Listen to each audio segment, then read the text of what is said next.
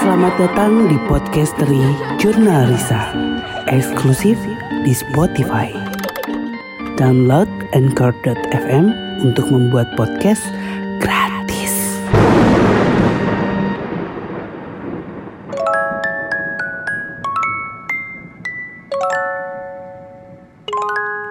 Assalamualaikum warahmatullahi wabarakatuh. Selamat datang di podcasteri Jurnal Risa. Saya ngerekam podcasteri ini malam-malam, jam 1 malam. Terus di sebelah saya ada Dimas yang lagi main games. Pakai headphone, jadi agak bunyi-bunyi gitu suara gamesnya. Oke okay lah ya. Tapi yang pasti ngomong-ngomong soal malam-malam begini, walaupun ada orang yang menemani di sebelah, tapi rasanya tuh hening banget, sepi,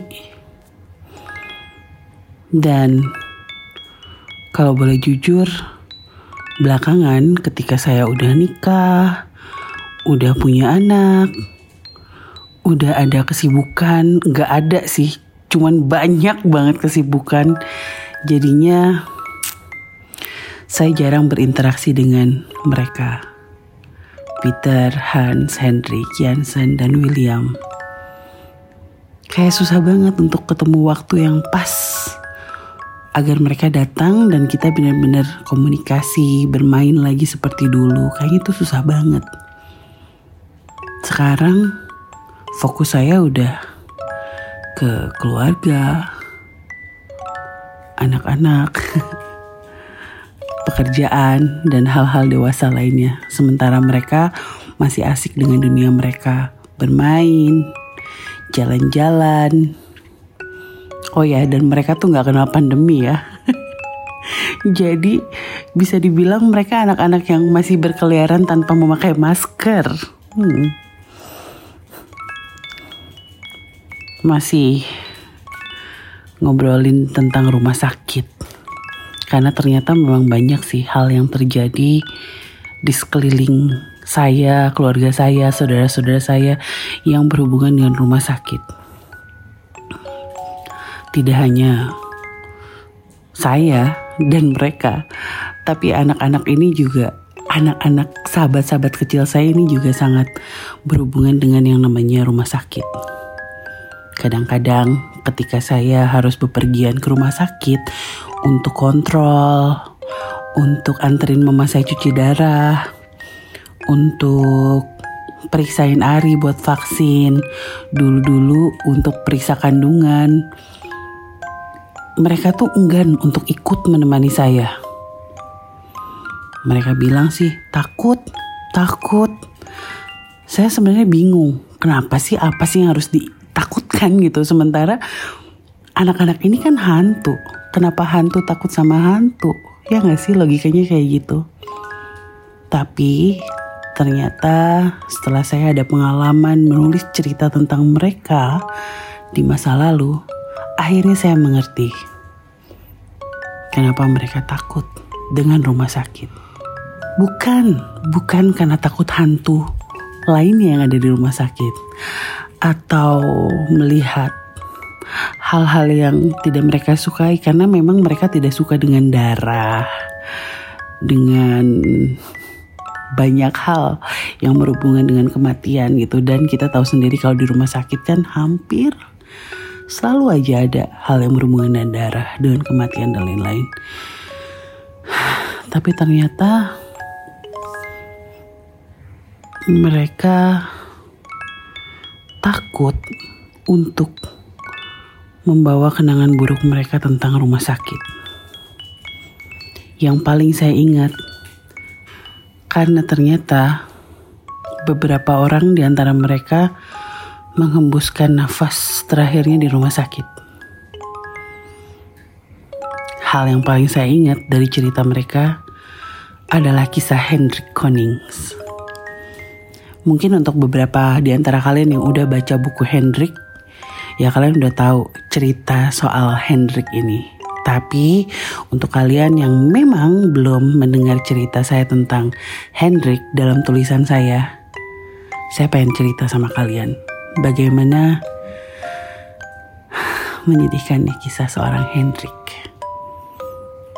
Kalau mungkin kalian melihat sosok Hendrik di Jurnarisa yang sering bermediasi lewat tubuh saya, tubuh Angga, tubuh saudara-saudara saya yang lain, Hendrik itu salah satu sosok anak kecil yang sangat jahil.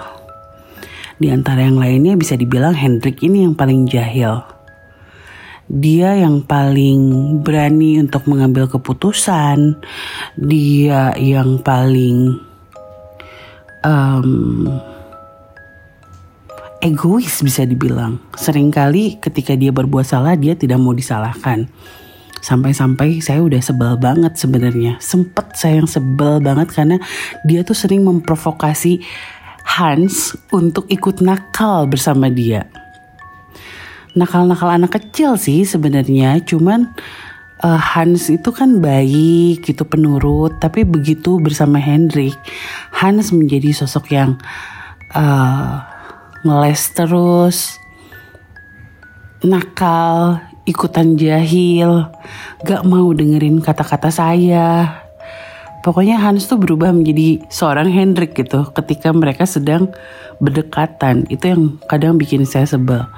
Makanya sempet tuh waktu saya mau nulis cerita soal Hendrik. Karena memang ketika saya menulis cerita tentang hantu, biasanya saya menghabiskan waktu seharian sampai berminggu-minggu itu bersama sosok yang akan saya tulis.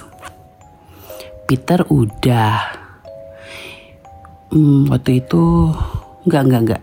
Saya nulis dulu cerita siapa ya yang pertama saya tulis Peter deh kayaknya. Nah, pada saat bagian Hendrik, aduh saya udah aduh malas banget harus berhadapan dengan anak ini. Sementara dia tuh hantu yang tidak suka mendengarkan dia tidak suka disuruh-suruh. Ketika kita minta dia akan melakukan permintaan kita dengan banyak syarat. Misalnya ketika saya suruh dia untuk bercerita dia bilang aku tidak mau bercerita di sini. Aku ingin pergi ke tempat yang tenang. Aku ingin pergi ke tempat yang sejuk aku tidak mau di kamar ini. Oke lah pergilah kita ke mana gitu. Atau ketika dia bercerita kadang cerita hari ini begini besoknya tuh beda lagi. Sampai-sampai saya bingung sebenarnya kau ini ingin aku tulis ceritanya atau enggak sih gitu jadi harus ada adegan drama dulu gitu di mana saya akhirnya marah-marah terus saya mendiamkan dia dan akhirnya dia kembali merajuk dan iya Risa saya akan bercerita. Sampai akhirnya karena saya bingung mana cerita yang benar, saya mengumpulkan beberapa cerita dari anak-anak lain. Salah satunya adalah William. Dari William, akhirnya saya bisa menarik garis merah. Oke, ini adalah cerita yang benar dia ceritakan. Ini yang bohong, ini yang benar, sampai akhirnya terkumpul menjadi sebuah cerita yang ternyata sangat menyedihkan.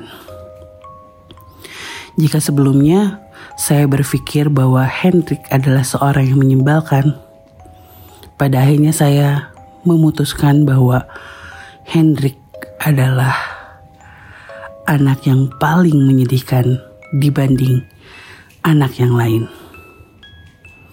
Saya akan bercerita tentang dia ya. Semoga kalian suka dengan ceritanya. Hendrik Koning. Dia adalah anak seorang pekerja. Ayah ibunya bekerja di pabrik meneliti obat-obatan. Dia adalah anak satu-satunya.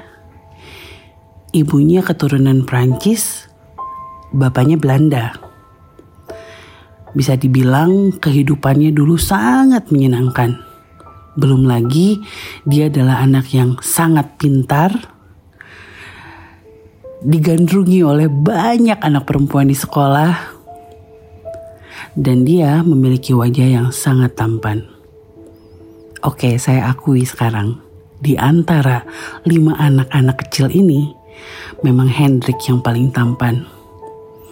Dia tidak terlalu pirang, rambutnya cenderung hitam, mengikuti rambut orang tuanya, khususnya mama ya, yang berasal dari Prancis. Hmm, tubuhnya lebih tinggi daripada yang lain.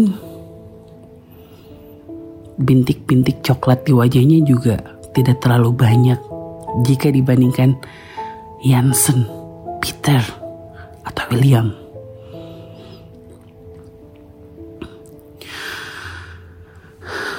Di awal pertemuan kami, pada saat kami akan menulis buku tentangnya, dia bercerita tentang betapa hebatnya dia semasa hidup.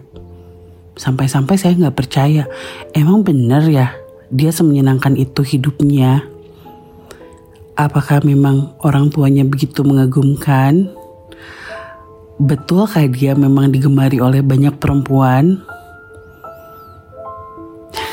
Tapi setelah saya cross check sama Han, sama William, mereka mengiyakan Hendrik Koning adalah idola primadona. Dia memiliki orang tua yang sangat baik. Dia juga hidup dalam rumah yang besar. Dia serba berkecukupan. Dan walaupun ibunya sedikit cerewet, tapi dia bilang, "Mama sangat sayang kepada saya." Papa lebih lagi. Dia benar-benar seperti anak emas. Sampai ada satu ketika di mana pada saat itu Hendrik melakukan perjalanan liburan ke sebuah villa yang tidak jauh dari kota Bandung. Pada saat itu dia bilang harusnya kami bermalam hanya tiga hari. Tapi suasana di sana sangat menyenangkan sampai akhirnya dia merengek kepada orang tuanya untuk tinggal lebih lama di villa itu.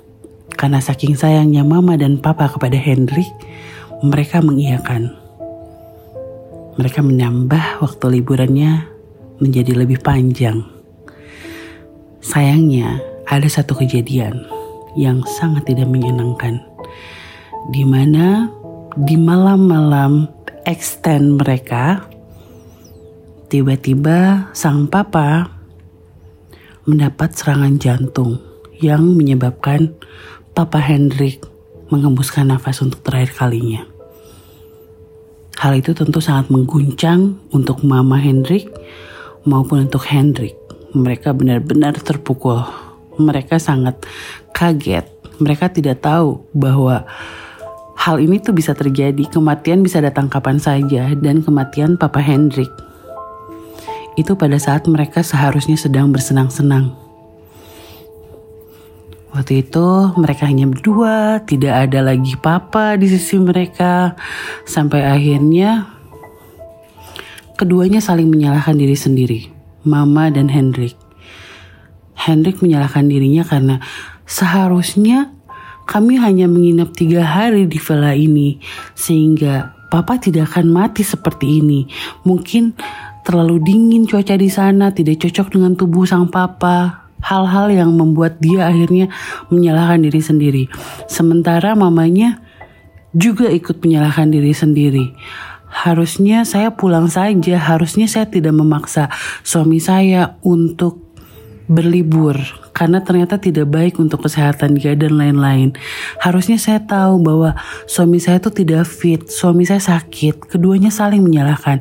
Karena sebenarnya Mama Hendrik dan Hendrik adalah dua orang yang memiliki karakter kepribadian yang sama. Mereka depresi karena kematian sang papa, tapi sepertinya mamanya lebih terguncang ketimbang Hendrik.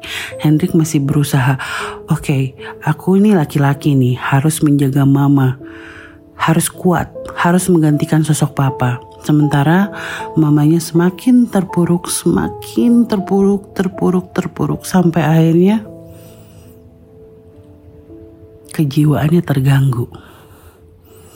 Ada satu titik di mana sang mama akhirnya menyalahkan Hendrik. Tidak lagi menyalahkan dirinya sendiri, tapi dia menyalahkan anaknya dan bilang, "Kalau kamu tidak meminta kami untuk tinggal lebih lama di villa itu, mungkin papamu tidak akan pernah mati seperti ini." Hal itu membuat Hendrik benar-benar sangat terguncang Sementara mamanya terus menerus menyalahkan dia dan bahkan mamanya lupa bahwa dia punya anak bernama Hendrik. Beneran terguncang jiwanya sampai dia lupa punya anak. Bayangin kalau kita ada di posisi seorang Hendrik. Akan seperti apa? Hidup yang begitu menyenangkan. Seperti anak emas. Tiba-tiba das berubah 180 derajat menjadi sangat mengerikan. Dia bilang hari-harinya dipenuhi kesepian, penyesalan, rasa bersalah. Dan mamanya benar-benar berubah. Oh iya, Hendrik bercerita kepada saya. Dulu, orang tuanya memiliki anak perempuan. Tapi meninggal saat bayi. Dulu sebenarnya mamanya udah agak terguncang jiwanya karena kematian anak pertamanya itu. Tapi begitu mamanya hamil Hendrik, melahirkan Hendrik, jiwanya mulai membaik, sembuh, dan akhirnya menjadi pribadi yang sangat menyenangkan. Tapi semenjak papanya meninggal, kejiwaannya kembali terguncang dan pikirannya tentang anak perempuan yang telah mati muncul lagi. Sampai satu ketika Hendrik punya seorang sahabat perempuan yang sering datang ke rumah dan menghibur Hendrik. Pada saat itu juga dia sudah dekat dengan keluarganya Hendrik dengan papa mamanya dan tiba-tiba karena saking terguncangnya mama Hendrik anak perempuan ini dianggap anak pertama oleh sang mama. Dia menganggap ini adalah anak kandungnya sementara Hendrik hanyalah orang lain. Saking terguncangnya kejiwaan mama Hendrik membuat anak itu benar-benar diacuhkan. Alih-alih meraih Hendrik yang sedang sedih, kesepian yang juga terguncang oleh kematian papanya, mamanya malah memperlakukan sang sahabatnya Hendrik ini seperti pada anak sendiri. Dia sampai memandikan anak perempuan itu, membeli pakaian, mengajaknya ke mana-mana, seolah memang benar-benar anak itu adalah anaknya. Padahal anak sebenarnya ada di rumah itu hanya menatap mereka dari kejauhan, sendirian, dan dia benar-benar merasa kesakitan dari dalam. Saya langsung ngebayangin astaga Hendrik gitu. Hendrik yang nakal ini, yang jahil ini ternyata mengalami hal yang sangat tidak menyenangkan di rumahnya. Sampai akhirnya karena lama tidak dihiraukan, dia juga jarang mendapatkan gizi yang sepadan. Toh dia juga tidak mau makan, dia bilang. Sampai akhirnya dia sakit. Demam tinggi. Menggigil sendirian di kamar.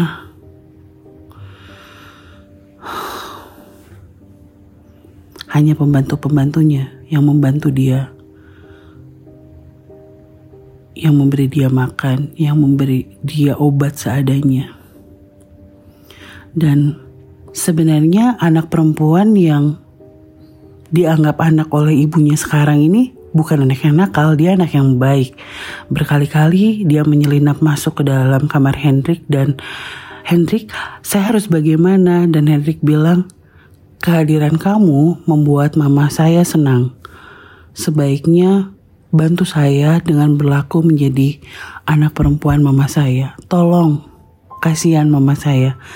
Jadi anak sekecil itu harus berpikir dewasa seperti Hendrik itu gila sih menurut saya. Sampai akhirnya anak itu mau, ya udahlah ini permintaan Hendrik. Ya udah saya juga mau membantu uh, mamanya Hendrik biar sembuh. Jadi dia juga mau ya udah berpura-pura sebagai anak perempuan mamanya Hendrik yang telah meninggal dulu. Oke, balik lagi. Hendrik sakit, tidak berdaya, sampai akhirnya pembantunya bingung. Ini harus bagaimana? Ini harus bagaimana? Akhirnya pembantunya ini menghubungi tetangga Hendrik yang kebetulan anaknya juga akrab dengan Hendrik, yaitu Hans. Jadi Hans dan Hendrik itu memang bertetangga sejak dulu. Hans punya seorang nenek bernama Oma Rose dan Oma Ros ini yang akhirnya membawa Hendrik ke sebuah rumah sakit. Memaksa membawa Hendrik ke sana, dilarikan ke rumah sakit untuk mendapatkan perawatan karena sudah lebih dari satu minggu dia mengalami demam tinggi. Ada bercak-bercak di seluruh tubuhnya dan dia menggigil demam tapi menggigil dia bilang. Badannya semakin kurus, matanya semakin cekung, kulitnya semakin pucat.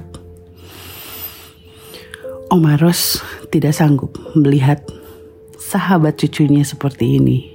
Tanpa persetujuan Mama Hendrik, dia pergi membawa Hendrik ke sebuah rumah sakit yang letaknya cukup jauh dari kota Bandung. Saya tahu rumah sakitnya apa, tapi saya nggak akan sebutin ya. Di sana dia segera mendapatkan perawatan dari dokter. Keadaannya tapi tidak tambah membaik, dia semakin buruk dan dia mengalami demam yang sangat tinggi yang membuat dia akhirnya mengigau setiap saat. Ketika mengigau, dia terus menyebut kata mama, mama, saya mau mama. Sampai akhirnya Omaros yang menunggu Hendrik di sana kembali ke rumahnya lalu mendatangi Mama Hendrik. Awalnya Mama Hendrik merasa sangat marah sama Oma Ros. Dia bilang, saya tidak punya anak bernama Hendrik. Anak saya perempuan. Lalu dengan sahabatnya Oma Ros mencoba untuk mengingatkan kembali sama mamanya Hendrik bahwa anakmu yang sebenarnya adalah seorang anak laki-laki. Anak yang sekarang kau anggap anak itu adalah orang lain anakmu sekarang membutuhkan kamu dan dia sedang dalam keadaan yang tidak baik-baik saja. Setelah lama mencoba meyakinkan akhirnya Mama Hendrik tiba-tiba merasa teringat. Ah, emang saya punya anak laki-laki ya? Dia masuk ke kamarnya, dia mencoba mencari tahu, dia melihat foto-foto dan ya, anak saya adalah anak laki-laki bernama Hendrik. Saat itu entah bagaimana caranya dia mulai sadar. Astaga, selama ini saya melupakan dia. Jadi benar-benar kematian sang suami membuat dia kehilangan arah, dia sedikit kehilangan ingatannya, dia bahkan tidak ingat anaknya, dia hanya mau berada dalam memori yang lama, yaitu anak perempuannya. Hal itu akhirnya membuat dia sadar dan dia bergegas ke rumah sakit.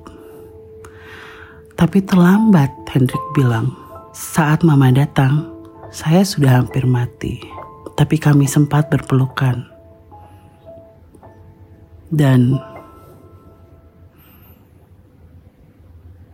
dan saya menghembuskan nafas dalam pelukan mama yang pada saat itu akhirnya memanggil nama saya lagi, Hendrik.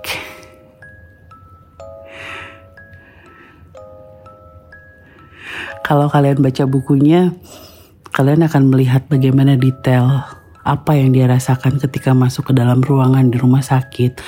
Bagaimana seorang Hans berdoa di sebelahnya Hendrik.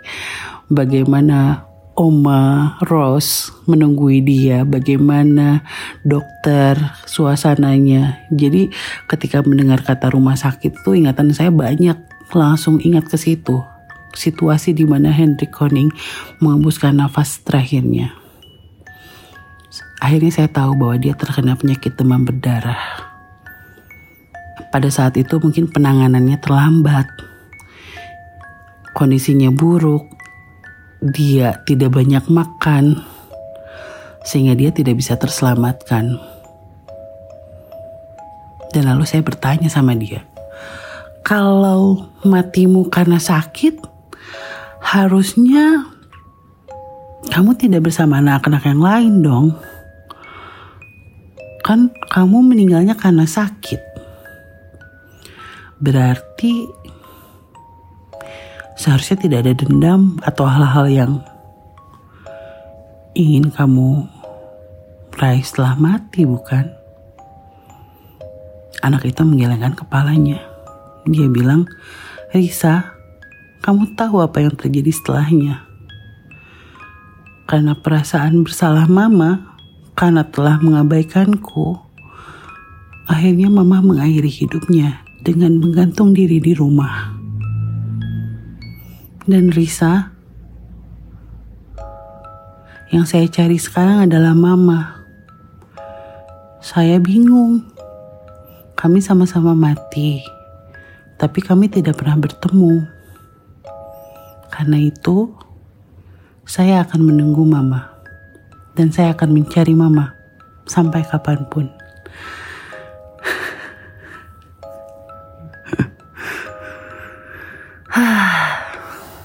Sejak mendengar cerita soal itu tentang dia, masa lalunya, pandangan saya benar-benar berubah tentang Hendrik. Dan buat saya, Hendrik adalah orang yang benar-benar pintar.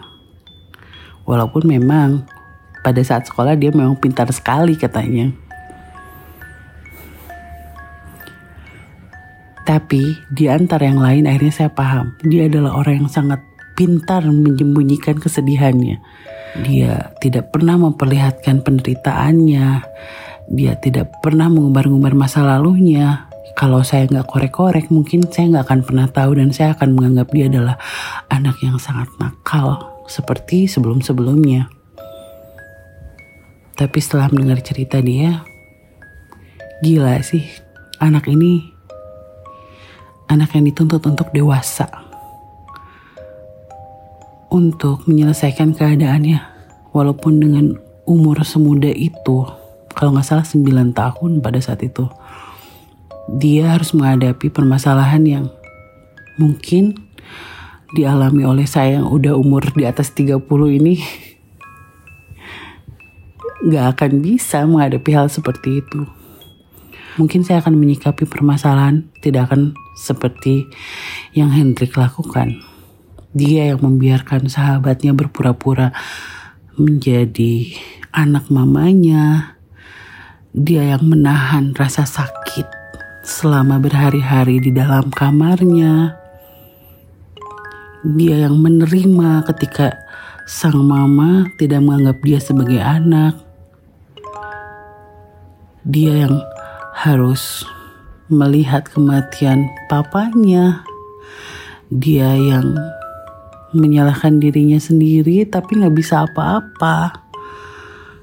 Dan bahkan setelah mati pun dia pula yang menyaksikan bagaimana akhirnya sang mama mengakhiri hidup. Nyatanya setiap orang itu punya masalah tanpa kita tahu. Walaupun di luar terlihat sangat berbeda, belum tentu kita tahu apa yang dia rasakan, permasalahan apa yang sedang merundungnya. Jadi, dari situ saya dapat pelajaran sih dari kisahnya Henry Koning. Ya, saya nggak bisa seenaknya menilai orang. Dan orang juga gak bisa seenaknya menilai saya. Setiap orang pasti punya permasalahan. Gak ada yang terberat, gak ada yang lebih ringan. Semua udah ada porsinya masing-masing. Semoga cerita ini bisa merubah sudut pandang kalian juga ya tentang orang lain. Bahwa apa yang kita lihat belum tentu sesuai dengan apa yang kita bayangkan. Ya udah deh kalau gitu sekarang udah pukul setengah dua malam Saatnya saya pamit dari podcast Junarisa Semoga kalian terhibur dengan cerita ini Dan ambil yang baik-baiknya aja ya. Assalamualaikum warahmatullahi wabarakatuh. Podcasteri Jurnal Risa eksklusif di Spotify. Download Anchor.fm untuk membuat podcast.